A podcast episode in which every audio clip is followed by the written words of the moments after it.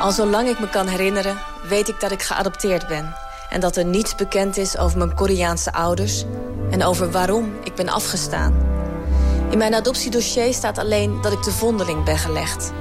En na een paar maanden in een kinderthuis te hebben gewoond... kwam ik terecht in Hendrik Ido Ambacht. We kregen eerst telefonisch. Ik nam de telefoon op, want ik was thuis. Jaap was aan het werken. En uh, nou, toen werd er verteld van... nou, er is een kindje uit Korea. En oh, mens, ik was zo blij. En nou ja, de telefoon neergelegd en gelijk Jaap gebeld... En uh, toen zegt hij, wat is het, een jongetje of een meisje? Ik zeg, oh, dat weet ik niet. Zo was ik blij van, het interesseerde me ook niet. Er was een kindje. Ja, en vertel eens, want eh, toen kregen jullie dat bericht van nou, dat ik jullie dochter zou worden. En hoe lang duurde het toen nog voordat ik ook echt uh, naar Nederland kwam? We kregen dat fotootje vlak voor de vakantie. Dat hebben we meegenomen, we gingen naar de boten. En vrij kort na de vakantie konden we je toen al ophalen. Ja. Dus, uh... ja. En hoe was die dag? Uh, spannend, hoe je zou reageren. Um, je bent natuurlijk met meer mensen daar. En uh, we werden ontvangen in de, de VIP-room van uh, op Schiphol. Maar we hoorden, uh, in de verte hoorden we toch kindjes. En eentje huilde. Oh, zei Jeroen, er huilt een kindje. Ik zeg, ja, misschien is dat Misha wel. Nou, hij keek zo aan, zo van, nee, dat zal ze niet zijn. Maar het was ze achteraf wel. Want zij was toch wel dus het meest... Ja, uh, kindje wat een beetje de boot afhield. Maar toen de stewardess dus met je tevoorschijn kwam... en dan werden we opgeroepen, de familie Blok. En ik ging naar je toe en toen stak je je handjes uit. Dat vergeet ik nooit meer. Ja. Dat was zo, zo, zo heerlijk dat je dat deed. Dat je een soort vertrouwen in me had. En op mijn schoot bleef zitten. En dat, het was zomaar ineens goed.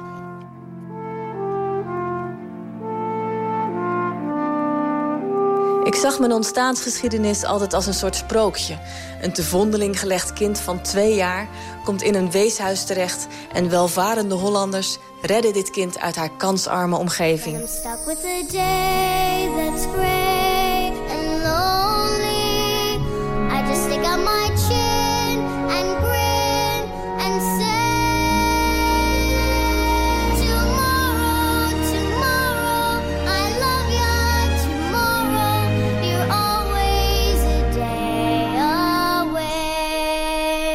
Maar toen kreeg ik zelf kinderen. En mijn kinderen werden op een gegeven moment ook twee jaar. Ik kwam er voor het eerst achter dat mijn verhaal niet klopte. Want hoe leg je een kind van twee jaar te vondeling? Dat kan gewoon niet. Want een kind van twee jaar loopt gewoon achter je aan. Kom maar. Wie komt er in, meisje? Hallo? Hoi. Ik besluit op zoek te gaan naar het echte verhaal. Want nu ik zelf moeder ben, kan ik me gewoon niet voorstellen dat je je kind verlaat. Wat is er gebeurd in die eerste twee jaar van mijn leven? Nou, dat begrepen we helemaal. En dat was voor ons eigenlijk ook wel leuk. Omdat we, wij hebben drie jaar van jou ook gemist. En, uh... Een stukje wat nog ontbreekt. Ja, ja en je hebt er een, heel, een jaar over gedaan om helemaal aan ons te wennen. Dus, uh, nou ja, dat, dat zou misschien ook duidelijker kunnen worden als, uh, als, je, als je nu vindt ja. hoe dat kwam. Ja. Ja. En hoe stond jij er tegenover? Ja, ik begreep dat helemaal. Ik heb het altijd tegen je gezegd. Wil je naar Korea? Vertel het ons. Maar je hebt nooit die behoefte gehad. Het begon al met, met een weekend dus, wat allemaal van geadopteerde Koreaanse kinderen. En ik helemaal toen je terugkwam van, en, hoe was het? Nou, kan geen Koreaan meer zien, zei Nou ja, je had er geen behoefte aan, totdat je zelf kinderen kreeg. Ja, ja, nou ja, dat begrijp ik heel goed, natuurlijk. Het is voor ons ook nog steeds de vraag, hoe kan dat? Ik start een zoektocht met de hulp van de Koreaanse adoptieorganisatie. Een half jaar later krijg ik van die organisatie een e-mail. Ik open de bijgevoegde foto en ik kijk recht in de ogen van mijn Koreaanse vader. Als ik naar de foto van mijn vader kijk, herken ik mezelf in hem. En dat is een fantastisch gevoel. Maar voor het eerst voel ik ook pijn. Tot mijn eigen verbazing, want ik heb die pijn nooit eerder gevoeld. Ik vraag adoptiehoogleraar Femi Juffer om een verklaring ik denk dat dat bij heel veel geadopteerden een heel belangrijk punt is. En dat er dan opeens een besef komt van ja, dat aankomstverhaal, dat is er. Dat was een gelukkig verhaal. Iedereen was blij dat ik kwam. Een soort Hollywood-verhaal. Ja, ja, precies. Um, maar daar zit meer achter. Want om te hier te kunnen komen, moet ik afgestaan geweest zijn. En dat is heel moeilijk. Ik las mijn verhaal, zeg maar. En ik, ik dacht van, jeetje, wat een, wat een heftig verhaal. Wat een, wat een zielig meisje. En toen dat besef, dat gaat over mij. Iemand heeft het besluit moeten nemen dat hij niet voor je kon zorgen. Um, daardoor werd je gescheiden van degene uit wie je geboren was. Bij degene wie je in eerste instantie zou opgroeien. En dat is pijn, dat is een scheiding. En, en dat is altijd heel erg pijnlijk. De berichten tot nu toe zijn gewoon gunstig. En dat klopt ook qua leeftijd en nou ja, wat, wat je biologische vader vertelt... Uh, hoe het gegaan is en, en, en waarom je dan ook in het kinderthuis terecht bent gekomen. Dat er een, uh, een soort van tweede document was, uh, wat jullie niet hadden gekregen. En daarin stond gewoon eigenlijk alles. Hè. Dat, dat mijn vader me had gebracht naar het kinderthuis. En zijn identiteitsnummer stond er ook bij. Dus hij was eigenlijk vrij makkelijk te traceren dat uh, hij en mijn moeder uit elkaar zijn gegaan. En uh, op een gegeven moment kon hij toch niet meer voor mij zorgen. Financieel uh, denk ik ook wel. Lees je een beetje tussen de regels door. Een moeder die weggaat. Oma werd misschien ook ouder. Dus, ja, oma heeft ook nog een tijdje voor me gezorgd. Ja, en dat zal voor hem ook heel zwaar geweest zijn. Dat, dat geloof ik zeker. En pap, hoe vond jij het dan om te horen van, uh, dat mijn vader dan gevonden was? Dat is voor jou direct een concurrent, of niet? ja, ja, nou, heel even is, denk je dat wel. Maar ik heb een verleden met jou en dat heeft hij niet. Dus. We maakten er meteen al wel grapjes over. Dat ik zei van nou, mijn Koreaanse vader zou wel mijn fiets, uh, zou wel mijn band plakken als hij lek zou zijn. Ja, nee, dat begrijp ik wel. Ik ken je grapjes inmiddels wel. Dus. Wat denken jullie nou? Wat zal het mij opleveren? Zal het mij iets opleveren? Vooral een stukje verleden. Dat kleine stukje wat je mist. Ja, dat hoop ik ook. Maar dat is wel afwachten. En de taal zal een uh, groot probleem zijn als je dat via een tolk uh, moet doen. Dat is ja, toch minder persoonlijk. En, uh, maar de berichten die we dus tot nu toe hebben van meneer Park, noem ik het maar steeds... ja, komen op mij heel gunstig en heel aardig en ja, lief over. Dus ja, ik hoop dat je daar dat gevoel ook krijgt als je hem echt ontmoet. Ja, en waar ik dan zelf wel mee bezig ben, is van ja, zo iemand die komt dan in je leven. En ja, gaat ook een rol spelen in je leven. Ja, wat voor rol, dat weet je eigenlijk niet. Maar, en wat gaat die voor jullie zijn? Ja, ik, ik vind, wij zijn niet belangrijk daarin. Uh, als jij het gevoel hebt van, nou, dit is een aanvulling hè, voor mij dat vind ik het allerbelangrijkste. Ik vind het leuk dat ik hem op de computer op de foto heb gezien. En vriendelijk gezicht. En hij heeft een poosje zo in de kamer. En toen vond ik het goed. Ik denk, nou, dat is een aardige man. dus... Meneer Park is erbij. ja. ja. dat jij kwam met vliegtuigen en niet uit onze moeder... Uh, dat was voor mij heel normaal. Mijn Nederlandse broer iets nuchterder dan ik ben. En ik heb daar ook nooit twijfel over gehad. En uh, ik vind als je later opgroeit dat je daar ook geen twijfels bij moet hebben. Je bent mijn zus en, en niemand anders. Dus een half jaar geleden hoorde je dan uh, van mij van... nou, ik heb mijn vader gevonden in Korea. Wat vond je daarvan? Heel verrassend. Ook wel een beetje shock eigenlijk. Dat, dat had ik ook niet verwacht. Maar ik was wel uh, blij voor je. Maar ook wel um, achterdochtig misschien een beetje of het wel degene is die uh, die, die zegt die die is. En uh, heel spannend iets om, daar, om dat proces in te gaan om die man te ontmoeten. Gaat hij een rol in jouw leven spelen? Want wat is hij nou van jou? Hij is een soort van... Ja, wat, wat is zo iemand van jou? Nee, ik denk dat hij van jou is. Ik heb daar weinig beeld bij wat hij van mij is. Uh, ik ken jou als mijn zus en hier. Uh, je bent hier opgegroeid. En nou, die man heeft ervoor gezorgd dat je hier bent. Dat, dat is het enige. Uh, dus ik, nee, dat, dat moet je bij jou houden, vind ik. Dus meneer Park is echt mijn project. Maar wat moet ik eigenlijk met die man? Officieel moet de oudste aan tafel beginnen met eten en dan mag de rest volgen.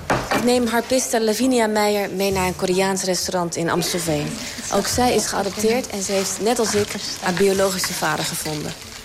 De eerste keer dat ik daar kwam, ik voelde me totaal een vreemdeling en een toerist. Maar na drie dagen had ik uh, mijn eerste concert daar. En er was uh, een vrouw na afloop die naar me toe kwam... en die zo eerlijk tegen me zei dat ze zo blij was... dat ik na al die jaren weer terug was gekomen om mijn muziek met hen te delen. En dat greep me echt toen ik dat zag in die vrouw. En ik heb toen eigenlijk ook Korea omarmd, zeg maar, op dat moment.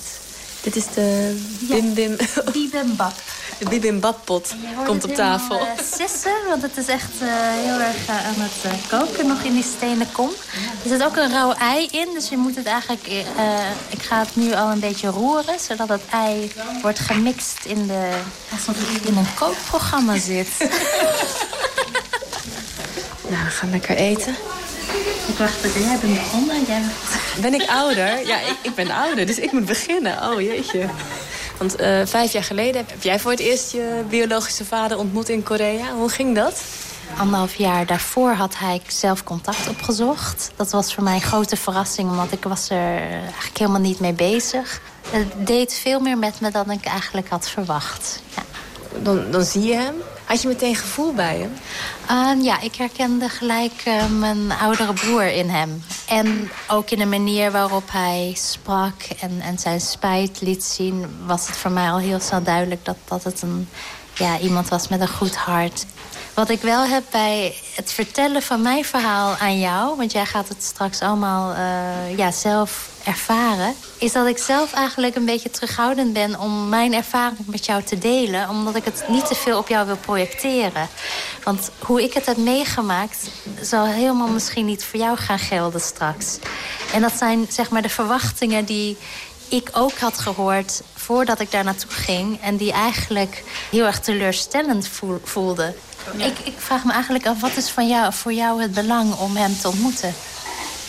Ja, gewoon het kunnen zeggen tegen iemand van... ja, het gaat goed met me. Je hoeft je niet schuldig te voelen. Het is goed gekomen. Ik weet zeker dat zo'n zo iemand daar bijna dagelijks mee bezig is. Met dat gevoel van, ik heb ergens een kind rondlopen. Ja. En als je zo iemand kan zeggen, het is goed... Ja, dat leek me gewoon wel heel erg mooi, ja. Ik denk dat dat ook een hele verrijkende gevoel zal geven. Dat, dat je dat kan doen. Ja, en dat is dan een soort advies wat ik aan anderen zou willen meegeven. Zodat je het inderdaad niet als een soort invullen van een gat in je leven ziet... maar het kroontje bovenop je leven. De ontmoeting is in het kindertehuis in Seoul. Samen met mijn man en mijn kinderen wacht ik in een klein kamertje. En dan gaat de deur open. 안녕 dat is erg mooi.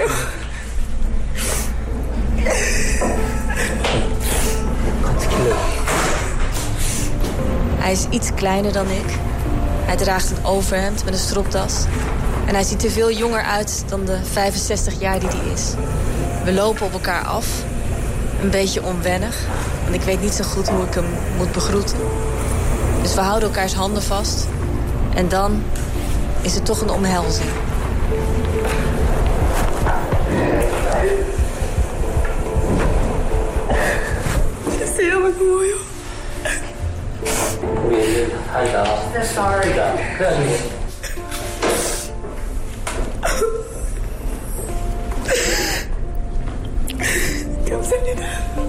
We gaan zitten en al snel komt het gesprek op waarom hij me heeft afgestaan. Hij en mijn moeder leerden elkaar kennen toen ze nog heel jong waren. En haar ouders waren tegen die relatie. Na mijn geboorte is mijn moeder weggegaan. En ik bleef achter bij mijn vader. Die niet goed voor me kon zorgen. En bovendien een nieuwe relatie kreeg. Hij blijft maar zeggen dat het hem spijt. Yes, can you tell them that um, I, I have never felt um, anger or sadness about the adoption? That it's that I'm happy, that I'm okay with it? 네. 단 한 번도 그 입양 보내신 거에 대해서 화가 나거나 그렇게 생각해주니까 너무 고맙고 할 얘기도 없고 잘 일하다고 뭐 생각하는 거죠. He he's very thankful that you don't hold any grudge against him, and he's just thankful that you grew grew up so well. Happy to meet you.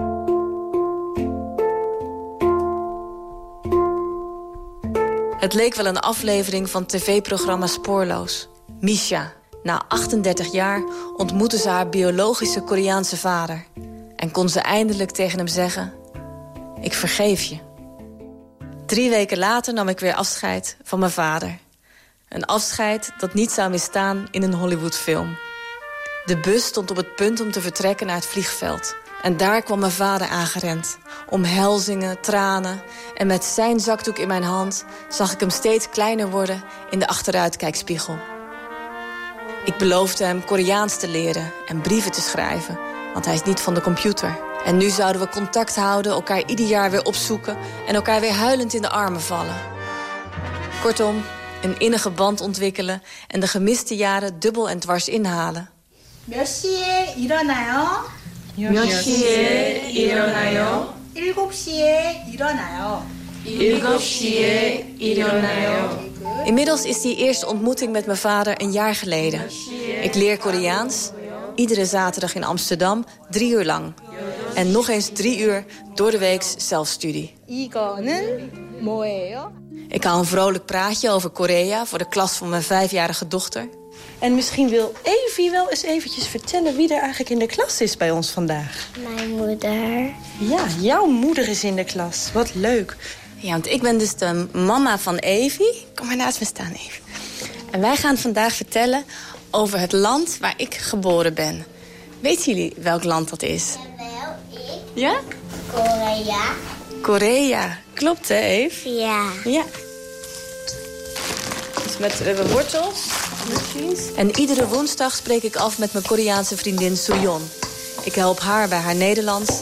En zij leert mij de Koreaanse taal en de Koreaanse keuken. Dus de wortel moet in dunne plakjes. Ja, ja heel dunne plakjes. Alle groenten in dunne plakjes. Ehm, ja, dat is beter. Jij kent mij nu al een tijdje. Vind je mij heel erg alleen maar Nederlands... of vind je mij toch ook wel Koreaans? Eerlijk gezegd, je bent echt Nederlands voor mij. De manier om te denken is een beetje verschillend. Maar als je ziet, ik voel me dat je uit Korea komt. Ja. ja. Maar als ik dan mijn mond open doe... Dan je bent Nederlands.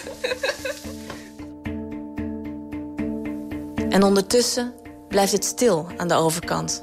Ik stuur mijn vader een brief. Nog een brief. sms'jes. En nog een brief. En ik hoor helemaal niets van hem. Nou, dat is mijn cacao-talk. Ja. Ik schil negen jaar met mijn Koreaanse oom. Ja. En die kan ook een beetje Engels. Ja. Dus, en ik merk dat het enige contact wat ik dus heb met Korea... is via mijn oom. Ja. Kijk, ik heb mijn oom vanochtend gestuurd. Hello, uncle. How are you? Do you know if my father has received my last letter? Heeft mijn vader mijn brief gekregen? En hier zegt hij, met zo'n gekke smiley... met zo'n belachelijke, hysterische smiley... Ja. He received yours well. Ja. The farming is busy now, he can't contact you. Dus hij heeft mijn brief gekregen, maar hij heeft het heel erg druk met, eh, met zijn werk. Hij heeft het gekregen en hij zegt... blijf gezond until the next occurs. Ik denk dat hij bedoelt tot de volgende keer. Ja. He loving you. Oh. Ja. Wat denk je? Ja. Ik denk dat je in Nederland woont en je hebt een leven in, Hol- in Nederland. En als je vader of moeder in Korea bent, dan interfereer je leven. Oh, dus, dus dat ze bang zijn om eh, zich op te dringen aan mij. Ja. Hij voelt zich gewoon schuldig. Misschien hij weet niet hoe hij met jou contacten. Dus hij vindt het moeilijk om met mij te communiceren. Ja. Taalprobleem is niet eenvoudig. Nee. Het is zeker voor mij dat je vader van jou houdt. Ja, dat is heel zeker. Hoe weet je dat zo zeker? Je bent een kind van hem. Het is zeker voor mij dat hij ook heel blij is met jou. Dus hij is wel blij met me. Tenminste, volgens Suyon. Maar is het echt zo? Sijang e gayo. Hakyo e gayo. Chip e gayo. En terwijl ik Koreaanse woordjes in mijn hoofd stamp... vraag ik me af, voor wie doe ik dit eigenlijk? Al die moeite voor iemand die niet eens met mij wil praten. Ik vraag mijn Koreaanse lerares om advies. I found my father last year, mm-hmm. my father in Korea. And we had a wonderful mm-hmm. meeting. It was really nice. Um, and then I went back to the Netherlands. Mm-hmm. And we haven't had any contact. Mm. So what is your advice to me? First, take your time. Give time to your father to think about you. Be patient. Yeah, be patient and take a distance. Because And- what happens if I push it? just uh, I just worry about he just to uh, get a result is very quickly. Yeah, he will push me away. Yeah. Mijn Koreaanse lerares zegt dus dat ik me moet inhouden. Dat ik me moet aanpassen aan de cultuur van mijn vader. Terug in de auto zit ik huilend achter het stuur. Als hij zich schuldig voelt, wat hij vaak tegen me heeft gezegd tijdens die eerste ontmoeting... dan zou hij toch juist contact met me moeten willen. Ik kijk niet meer naar spoorloos. Al die mensen die elkaar huilend in de armen vallen... en een innige familieband opbouwen. Eigenlijk was het makkelijker om te dealen met een onbekende vader... dan met deze meneer Park, die niets van zich laat horen.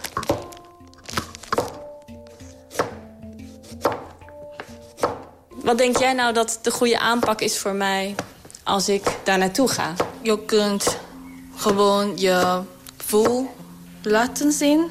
Mijn gevoel laten zien? Ja, je bent echt blij om je vader te ontmoeten. Nou, het is wel grappig. Als ik dus met Nederlandse vriendinnen praat... Ja. die zeggen allemaal van ja... je moet wel eventjes eh, die man eh, tot de orde roepen... en vragen van waarom hoor ik niks terug van mijn brieven... en waarom eh, neem je geen contact met me op? Wat, wat vind jij daarvan? Misschien eh, is dat een beetje onbeleefd voor Koreaanse mensen. Maar je kunt vragen... Maar hoe, hoe, hoe moet ik dat dan beleefd vragen eh, naar Koreaanse begrippen? Is het mogelijk om jou te contacten? Dat ik dat aan hem vraag. Van, Ja. Mag ik je wat vaker... Ja, niet waarom, maar is het mogelijk? Is het mogelijk dat ik jou in de toekomst misschien wat vaker zou mogen schrijven of bellen? Ja. Zou dat misschien mogelijk zijn? oh, dat is zo niet Nederlands, Nee? toch? Om het op die manier te vragen. Nee, ja, in Nederland zouden we gewoon zeggen van... joh, ja, gast. Waarom hoor ik niks van jou? Ja. Oh. Ja. Kan het ook zo zijn dat, dat stel dat ik mijn moeder zou vinden... Dat, dat die moeder juist heel veel contact met mij zou hebben? Dat vaders misschien gewoon niet zo van het contact zijn met hun dochters? Nee, de relatie van vader en dochter is heel dicht. Is heel close in Korea. Ja. ja, voor mij, als een probleem heb, zeg ik naar mijn vader. Oh, echt waar? Ja. Dus als jij een probleem hebt, ga je naar je vader Ja. toe? Ik ga dus terug naar Korea. Maar voordat ik ga, spreek ik af met adoptiecoach Hilbrand Westra. Dus eigenlijk behoor je tot die groep zeg maar, van de, de- wat wij noemen zeg maar, tussen neus en lippen wel eens het Andy-syndroom. Dat Annie-syndroom, is daar echt een naam voor? Ja, daar is een naam voor. Ja. Dat, en vroeger noemde het ook als Remy-syndroom, het verhaal van Remy. Ja. En eh, dat heeft ook in Europa een hele romantisch ideaalbeeld gegeven over adoptie... terwijl het in de werkelijkheid natuurlijk heel vaak anders afspeelt. Dus waar ik heel erg voor mezelf mee bezig ben is... had ik me dat ook te romantisch voorgesteld? Uiteindelijk, dat contact met mijn vader. En moet ik me daar nou bij neerleggen? Of moet ik daar voor strijden? Moet ik daar aan werken dat ik dat contact wel eh, kan krijgen? In hoeverre is een familieband af te dwingen met je biologische vader? Op zich weet je daar het antwoord natuurlijk al op, hè? Ja, niet. Nee, niet. Hè? Dus wat is dan hetgene wat je dan nog wenst, verlangt... of hopelijk nog eh, te kunnen bereiken? Ja, het stomme. Ik, ik zou dan het liefste toch de reden willen weten. Het vergeven van mijn adoptie naar mijn vader toe, dat vond ik niet moeilijk. Maar ik was er daar ook niet boos over eigenlijk. Dus dat is niet lastig. Maar nu voel ik veel meer boosheid. Dan denk ik van ja, ik heb al die moeite gedaan om jou te vinden. En ik geef hem voor mijn gevoel een soort van tweede kans. Hè. Hij voelde zich ook heel erg schuldig over die hele adoptie. En hij wijst die kans af, voor mijn gevoel. Je zou ook die vraag om kunnen draaien. Hè? Als je in zo'n situatie terechtkomt, wie is dan eigenlijk het kind en wie is dan de ouder? Is een situatie dat hij geen contact wil.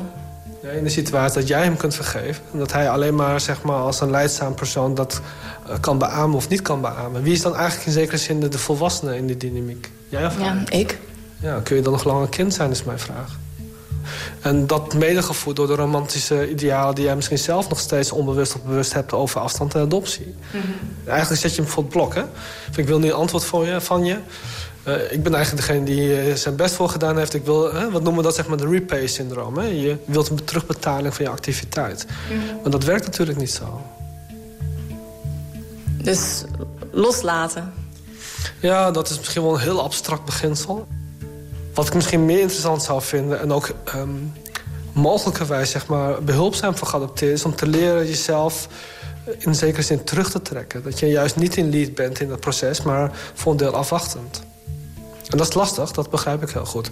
Maar als je inderdaad dat contact wil... wat eigenlijk verwijst naar de oorspronkelijke contacten... van jij als dochter van je vader... dan is het misschien ook handig en verstandig... om die positie van dochter in te nemen. En wat je veel geadopteerders ziet doet, doen... is zeg maar juist het tegenovergestelde. Hm. Na ons gesprek ben ik twee syndromen rijker. Het Annie-syndroom en het Repay-syndroom. En wat ik nu ook weet... een familieband kun je blijkbaar niet afdwingen. Maar wel verstoren door het te graag te willen.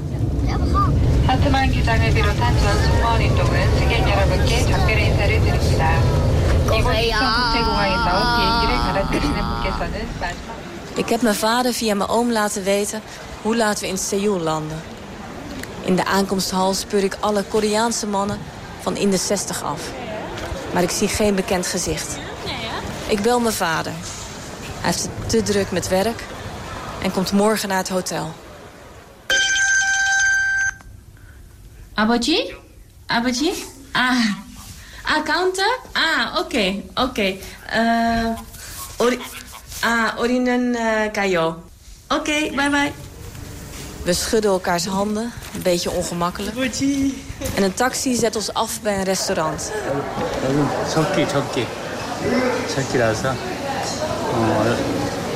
Iri... 기, 적기. 적기라서. Iri manayo. Ah, iri manayo. 3, 4, 5, 그러니까 4, 5, 6, 7, 8. 8? 5개월. 5개월. Hi, schatje. Hi, hoe is het? Nou, ja, ik weet niet. Ja, het was wel, uh, was wel leuk. Ik had er niet zoveel gevoel bij of zo. Oh? Ja, het was een beetje... was de vorige keer? Nee, het was een beetje koeltjes of zo. Ja, als je elkaar dan begroet, dan is het een beetje zo uh, een hand. En uh, nou, toen waren we daar in, het, in een restaurantje gaan eten. En toen... en ik kreeg meteen ook weer een, een envelop met met een enorm stapel bankbiljetten in mijn handen gedrukt.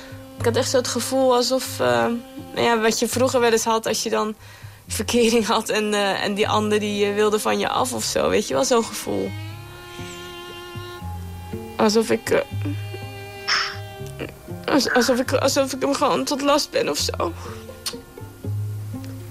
Maar dat zal toch wel niet, want hij neemt je toch wel meteen ergens mee naartoe en zo.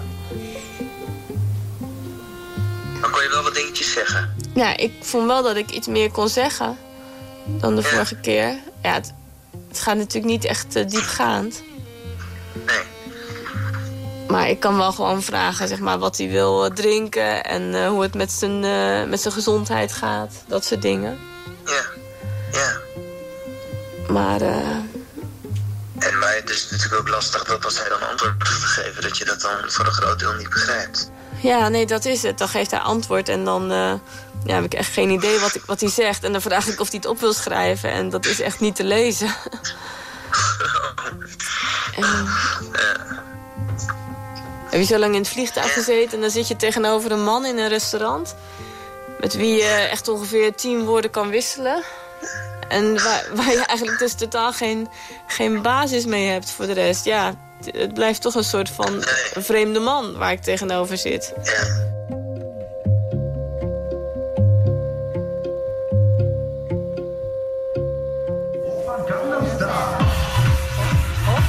Samen met mijn achtjarige zoon geniet ik van Seoul.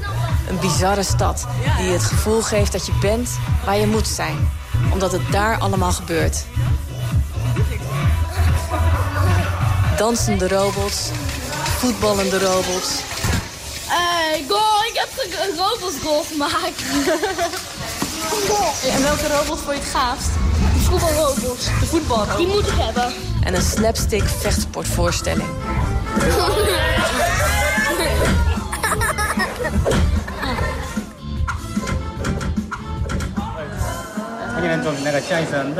Bij de tweede ontmoeting met mijn vader is mijn Koreaanse lerares er ook bij.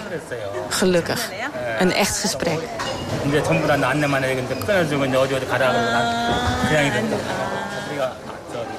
En dan zegt mijn vader de woorden die ik het afgelopen jaar zo graag wilde horen. Dat hij blij is met me. En dat hij blij is om me te zien.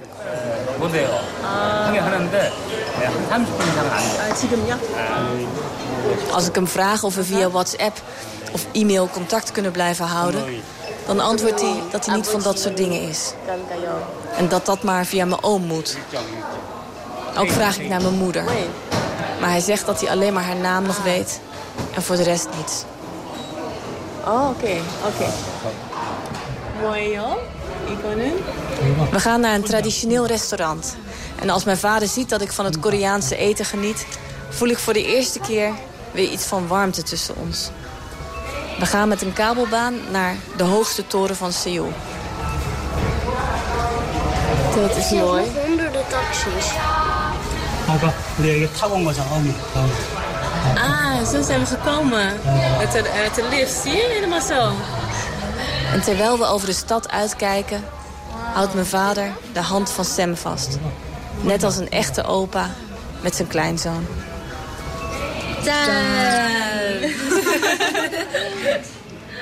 Ik ga met mijn oom soju drinken in een Koreaanse bar. Ah.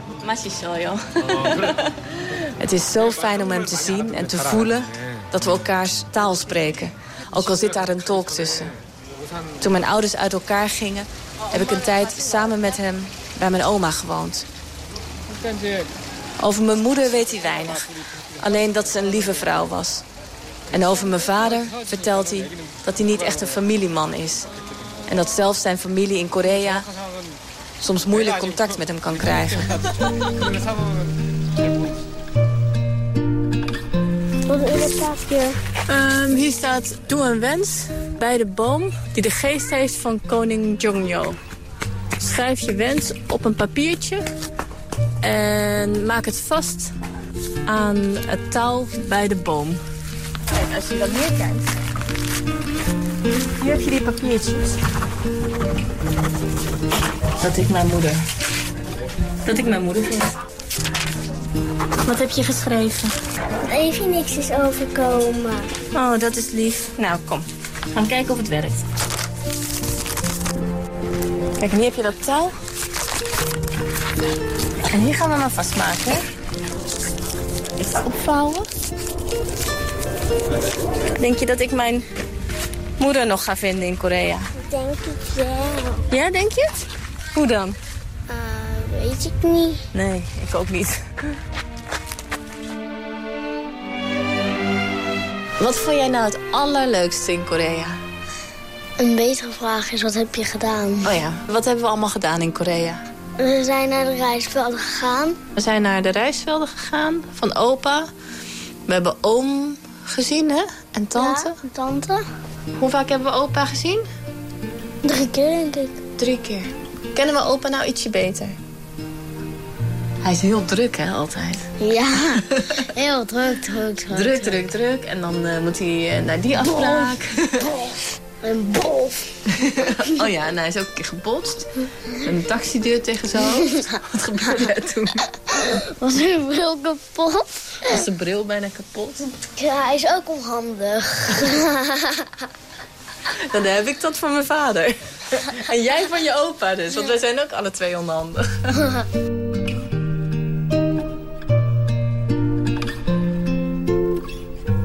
Vergeef je, zei ik tegen mijn Koreaanse vader toen ik hem voor het eerst ontmoette. En nu ga ik voortaan één keer per jaar deze man bezoeken... die me dan weer een envelop met geld in mijn handen duwt... die ik opgelaten aanneem, omdat hij anders beledigd is. En mijn moeder, een lieve vrouw blijkbaar, maar totaal onvindbaar. Dit klinkt niet als een goede aflevering van Spoorloos. Maar als ik rondloop in Seoul, voel ik een trots die ik niet eerder heb gevoeld. Niet toen Nederland het EK won, niet toen Willem-Alexander werd gekroond. Trots op mijn afkomst, op mijn uiterlijk, waarin die afkomst duidelijk zichtbaar is. Trots op die gekke, zuurpittige en van knoflook doordrenkte keuken. Trots op het Koreaanse deel in mij. En nu weer naar Nederland. Terug naar mijn eigen gezin. Hoi! Hey! Hey! Oh, lievetje toch. Oh, wat heb ik jou gemist? Wat heb ik jou gemist? Oh, geef eens een dikke knuffel. Oh, liefie toch. Heb je iets leuk voor mij? Ja, tuurlijk. Wat dan? Heel veel cadeautjes. Why shouldn't they be?